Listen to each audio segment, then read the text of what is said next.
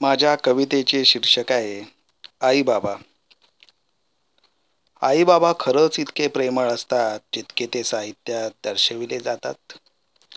आईबाबा खरंच इतके प्रेमळ असतात जितके ते साहित्यात दर्शविले जातात. माझ्या मित्राने सहज एकदा शंका निर्माण केली. माझ्या मित्राने सहज एकदा शंका निर्माण केली. हो मी उत्तरादाखल खोटंच म्हटलं. हो मी उत्तरादाखल खोटंच म्हटलं. साहित्य आणि वास्तव यामध्ये उभा असतो. लेखक अथवा कवी. साहित्य आणि वास्तव यामध्ये उभा असतो. लेखक अथवा कवी. तो तेच लिहितो जे लोकांना रुजतं तो तेच लिहितो जे लोकांना रुजतं साहित्यातील ती लक्ष्मण रेषा ओलांडून लिहायचं म्हटलं.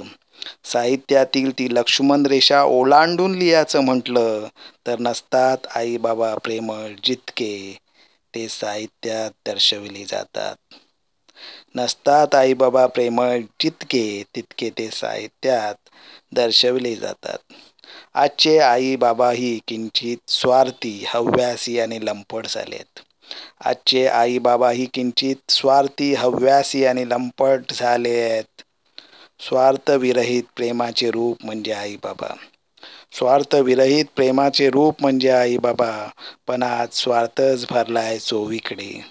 पण आज स्वार्थच भरलाय चोवीकडे आणि त्याची शिकारही ठरले आहेत आई बाबा. आणि त्याची शिकारही ठरले आहेत आई बाबा. प्रेमळ आई बाबा भविष्यात कदाचित भेटतील.